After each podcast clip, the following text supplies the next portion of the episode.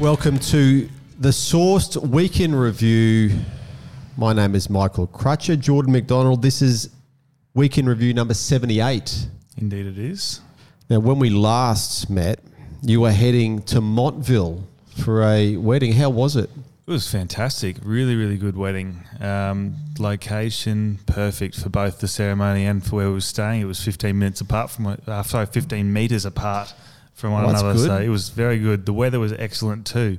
The very next day after the wedding, poured rain, oh, fog Oh, everywhere, really? visibility to 50 meters. It was, yeah, it was perfect. It was a really good wedding. Worked out very well. Very well indeed. It's very good to hear. Weather's very good now. It's been a big week. Plenty to look at this week. I'm just trying to watch the end of a baseball Yeah. game as Michael's we talk. attention isn't fully into this podcast at the moment. We have a phone set up which has a baseball on at the moment. Well, just what's happened here? I set this phone up and it's beautifully set up where no one can see it, but then I've got a calendar invite that's come up and it's currently covering the score. Oh, that's no good, is it? So I don't know. that. eh? Oh, you can reach there and clear that. Well done, thank you. That's so, okay. Oh, oh, now someone's texting me. yeah, it's good. Mi- Michael's ability to do the podcast with very little prep's good. Meanwhile, I've done four pages of notes. I've looked off oh, five pages today of notes for me to get through this. Look, I'm going to lift, just like I hope the New York Mets will currently lift as they need two more outs to break a five game losing Yes. streak. So Yes. let's hope. But Jordan, a biggest news this week that we have to open this week in review with is the Apple headset is out. This has been something that's been tipped for a while. Now we've seen it. What do we need to know? Yep, so Apple's gone all in on the augmented reality. So this week, the company unveiled what's called the Apple Vision Pro, and it's an augmented reality headset. And it's uh, it's a big deal because it's probably the biggest product launch th- that Apple's had since the iWatch in 2015. Yeah, it would be too. So the, the augmented reality headset, it's referred to as a spatial computer, and it will initially focus on enhancing the streaming, gaming, and video conferencing uh, for people who use it. Yep. So the, the Vision Pro will deliver mixed reality, which means it will keep the user present and emphasize the uh, mixed reality features. So what you might see when you're using it, you might have your emails, texts, videos, or whatever you're watching. It'll be overlaid onto the real Yeah. world, the real physical world. So you won't have your vision blocked. no, That's which is really interesting. That's it. So Apple loves to toot its own horn, and it certainly is in this uh, product launch. So they're boasting their headset offers a pretty unchallenged experience because of its mixed reality, uh, sorry, mixed reality approach. Now we know Meta's also playing in the space. They reckon that Meta is different because different because they've chosen to go with virtual reality first. Yeah, they have, haven't they? Meta Yeah, has so- definitely gone that way. Yeah, so when you use Meta's Quest Pro, for example, you're an avatar in a fully digital space. Yep. So the Vision Pro does uh, offer more than just overlaying graphics on the physical world. Users will be able to turn a small knob that will adjust the surroundings. You watched this in the video before.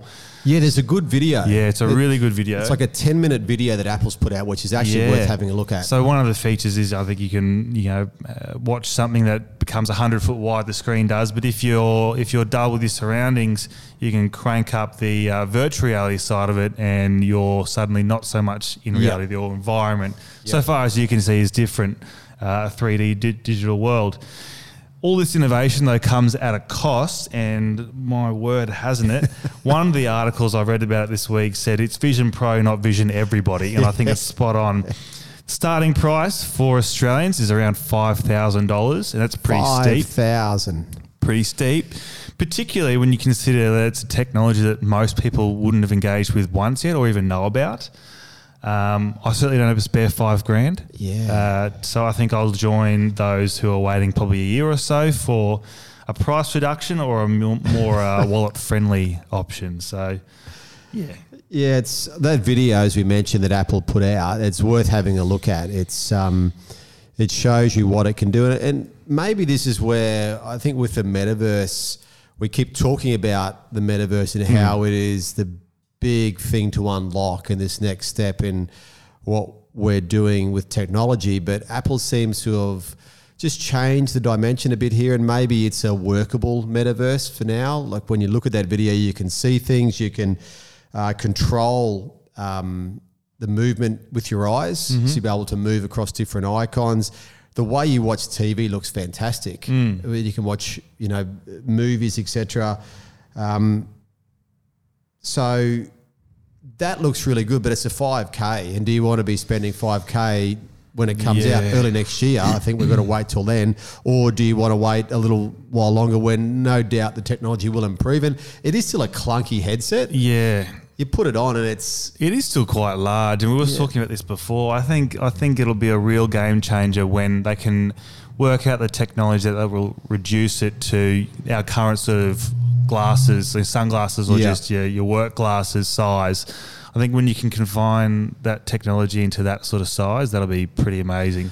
It will be. You go looking there at what it'll, you know, mean as time goes on. I mean, for someone say living in a, you know, smaller place, the way that this is set up, you can have this is essentially a massive screen TV for you. It's essentially it. that. It's it's enhancing your really practical things that you already have. Whereas Meta's gone that whole. This is a completely foreign world to you. Like you know, Apple's just gone. Well, here's the things you're already using. Let's make them Yeah. better.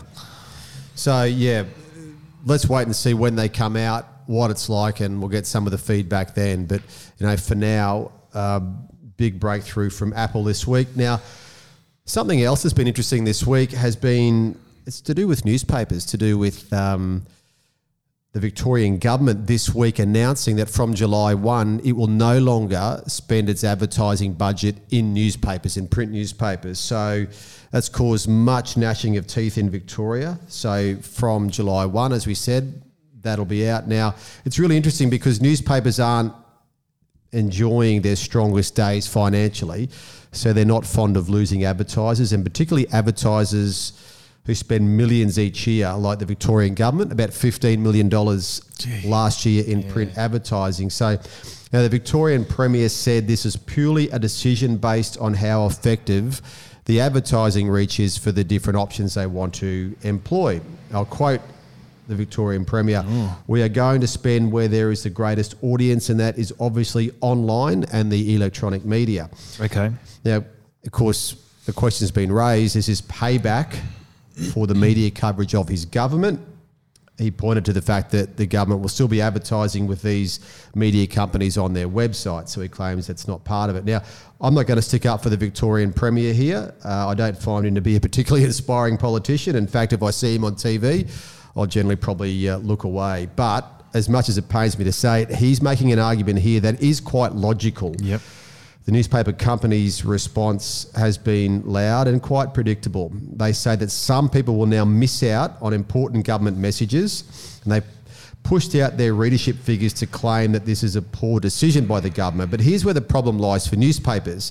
Their data is not seen as reliable by some advertisers. Now, newspapers around the country stopped publishing their circulation numbers in June 2017. That's six years ago. Mm-hmm. So up until then, the newspaper circulation figures came out quarterly. This is how many papers were are being um, printed. And also prior to that decision to stop publishing the figures, the newspaper publishers had banded together to create their own audience metrics. So they'd Yep. sacked the previous provider and come up with their own way to decide how many people were consuming their products. Now, unsurprisingly, some of Australia's biggest advertising buyers were rather suspicious of these figures. They didn't put much faith in them. So, the answer to this question is perhaps easy. Newspapers, which I love, or always love because I had the great privilege to edit one of them for a while, have to be more transparent about their figures. So, how about every Australian newspaper every day tells us how many papers that they print and also how many papers they sell because there's a difference. Yeah, how many you print and how many you sell. You know, that will give us a bit more data. So when it comes to deciding, well, is the government right to pull the advertising? Is it not? Maybe we'll have more insight into that. Now, a second thing that happened this week, which I forgot to put in my notes, you'll be shocked to hear that, is the Age in uh, Victoria, the Age decided to drop its daily editorial in the Oh newspaper. yes, that's right. So the editorial is that column in the newspaper, which is essentially the newspaper giving its view on something. yep. And that's been a traditional part of newspapers forever. The Age has decided it will publish an editorial on a Saturday and when it thinks it's it's worthy to do that. Right. Which I am just astounded at. I'm astounded that a newspaper doesn't think that it shouldn't have something to say about something important. Let's face it, Victoria is a big state. There's plenty going on. Yeah. If you can't find something that you think the paper should have a perspective on every day, well, I just don't get that. Now, if it's to do with the fact that you don't have enough staff in the newsroom to write these editorials, hmm. Maybe that's more believable. Right. But just to say that you've decided you'll hand over the pages to more reader views, hey, we've got social media with views galore. We don't need to open up a newspaper to find out more things that people want to say. If we want that, we can find it. They already have a space for that in papers. True. So I just found that interesting. In the same week that the Victorian government pulled uh, that um, the advertising, they announced it at least. The Age decides to do this thing, which I find a really important part of any newspaper. What does the editorial say? What is the paper saying? I had to write lots and lots of them in my time, but I think they're a great um, marker for newspapers. End of rant, Jordan, because uh, that's me teeing off here. So It's uh, a surprise rant this week. I wasn't even warned. right. Yeah. But in related um, news here, we're talking here about some of the traditional media, you know, having some issues here. But you've had a look at something to do with the big tech companies, Meta, YouTube, etc., and something that they've announced this week. Yeah, so your big big tech companies like Meta and YouTube, they're reversing changes they that they implemented to fight misinformation. So I don't know, most of you would remember that around the time of COVID and the 2020 election, most of the big tech companies they implemented these changes which would prevent misinformation on its platforms. But now that they're saying that the benefits of political dialogue outweigh the risks of harm. So, YouTube is changing its election integrity policy and will now keep content that mentions fraud or glitches in the 2020 president sorry presidential election. Uh, Meta, the uh, company obviously behind Facebook and Yep. Instagram, has reinstated the Instagram account of Robert F. Kennedy Jr. Yes. He's a prominent figure uh, known for spreading COVID misinformation. Why has he been reinstated? Well, he's now running for president, and that seems to be a good enough reason. Other changes include Twitter, who now has plans to accept political ads after blocking them since probably 2019. Spotify brought back political ads last year after a two year ban. And Hulu, which is owned by Disney, says it will accept political uh, issue ads. So, look, experts in favour of the changes say that flooding social media with accurate information is the key, while others believe that fact checking is more effective than uh, blocking speech. I say it's all pretty irresponsible if you're a big tech company. Um, but look, the 2024 election isn't far away. Uh, it's interesting to watch how big tech was going to navigate misinformation in this mostly Yeah, post COVID that's era right. now. Well, as we've said on this podcast many times before, um, follow the money. It's normally the answer to most things. Yes. Hey, there's more traffic here. There's ads. Mm-hmm. Doesn't hurt with your revenues. And we are coming up to that election time. It's going to be not not just in the US, but here as well, because the Queensland election will be on at the end of in October next year, just before the US True, election. So true. yeah, we're going to be in election cycles everywhere.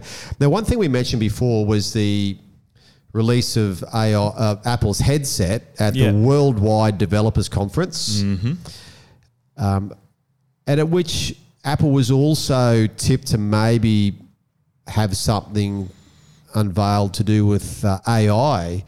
Didn't really happen, but this next item you wanted to bring up, it touches on that. Yeah, so you know, there's a first for everything, and we might be seeing or witnessing the beginning of a new era in search advertising.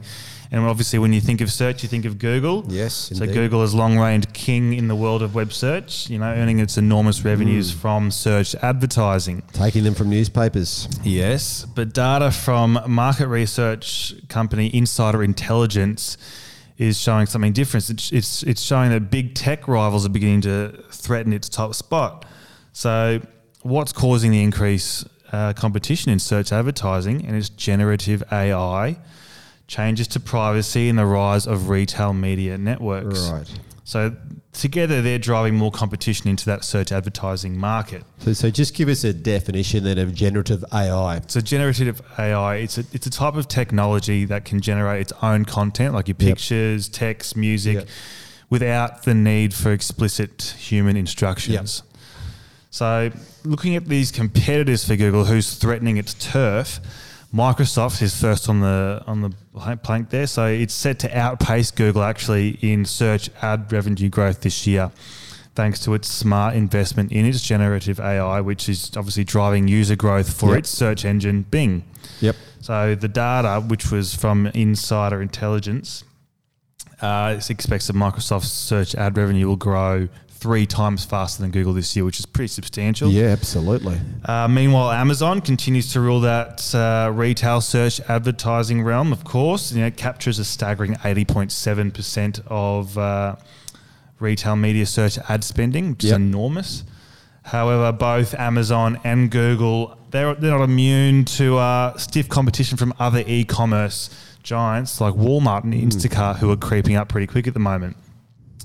Amongst this, you got Apple. Apple's ad revenue is on track to exceed five billion this year, almost quadrupling its earnings from five years ago. Yep. Apple, you know, attributes a lot of the success uh, in some ways to its own privacy-focused initiatives. So, look, Google has always been the king of search advertising. I don't think it will change anytime soon, but its growth is slowing down because of the maturing market. So this year, Google search ad spending is grow, is projected to grow to eight point three percent, which is positive growth, sure. It's pretty good. It's pretty good. It's, but it's the first time since 2009 that Google's growth rate has fallen below 10% year over year. So the landscape is changing a bit and it's worth keeping an eye on. Isn't that astonishing that since 2009, Google has grown at least 10% At least year 10. on year? Yeah, That's it's enormous. Uh, there's not many places that No, do that. no, So consistently like that too. even if you're only growing 8% this year, you know, 8% on, you know, last year's figure is still bigger than, say, 10% on the 2017 figure. Oh yeah, So it's still substantial, but it's only a matter of time before this all changes. Like the, we're getting our heads around AI and where it's going to move things. Mm-hmm. So things that we haven't, you know, naturally, things we mightn't have thought of. There'll be impacts there, and that market is one worth looking at. Now, we've spoken about succession Yes. a bit on this podcast, and it turns out we're guilty of speaking about something that not a whole lot of people care about.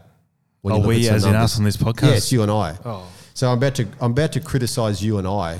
oh right. Yeah, so which, okay. which is the guys at Axios in the US have done some interesting study. Well, they haven't done the study, but they've brought it together Yeah, to right. look at the very strong coverage for the Succession TV series finale Mm-hmm. um, a couple of weeks ago. And if you don't know, Succession follows four seasons worth of a family um, led by someone who has made a lot of money over the years, an older patriarch on uh, legacy media. Yes. As they try to transition into a new media environment. That's pretty much a show. It's a fascinating show. But as it turns out, Axios says that the coverage given by media to Succession finale was far more than TV shows that people really watched. right. So they've crunched these numbers to show that other shows that have stronger audiences didn't get as much coverage. Now, the Succession finale drew about 9 million viewers, the final season, about 9 million viewers per episode, whereas House of the Dragon this year, about 30 million people Whoa, per really? episode. Yeah, yeah. So I watched that. Yeah, I didn't but- think thirty million. I was, But you didn't see the same coverage No, not quite. Now, as it turns out, Young Sheldon, which is a show. oh, I know that one. Yeah, Yeah. Haven't watched it though. I know it. No, well, our 11 year old loves Young Sheldon. Does he? Yeah, because it's a bit of a Yeah. kid show there. Oh, yeah. I think it's a kid show, unless oh. my bad parenting Oh, means. I think there's some crossovers. I'll let you figure that out when you get home, though. Can you go back and edit that part out, please? I'm pretty sure it's anyway. There's a lot of kids on it anyway. kids show. Yeah. Anyway, I'm sure Ainsley will be across that very well. Uh, it uh, didn't get anywhere near as many articles. Its uh, season finale, 56 articles versus a thousand for Succession on a pro rata basis. So. The data found that Succession was covered six times more than any other show analysed but saw the second lowest average readership of that coverage. It goes to show, and I quote, The media's obsession with Succession drew outsized coverage of the show that was disproportionate to reader interests. So, who would have thought that media would overplay something that they were interested in? I am shocked, but we're part of this coverage. so, just put an asterisk on us. We should have been better. Fair enough. Have you seen the finale yet? No, I um I had to reignite my uh, schedule of watching uh, Succession because when Sham was in New Zealand, I watched powered through. Yeah, got to season yeah. three, and hasn't. It's been about a month. and Oh. I haven't watched it. So Started you- yesterday. Though. I got through I see. season three, episode one and two yesterday. So I'm. So, under your theory, I could tell you right now what happens in the end and it won't worry you. Under your theory. Oh, you told me the other week in the podcast. no, no, the finale episode. The Oh, last finale. The last oh, one. no, no, I don't want to know. You don't want that is that? yet. Not yet. test your theory from a couple of weeks ago. Not yet. Not yet.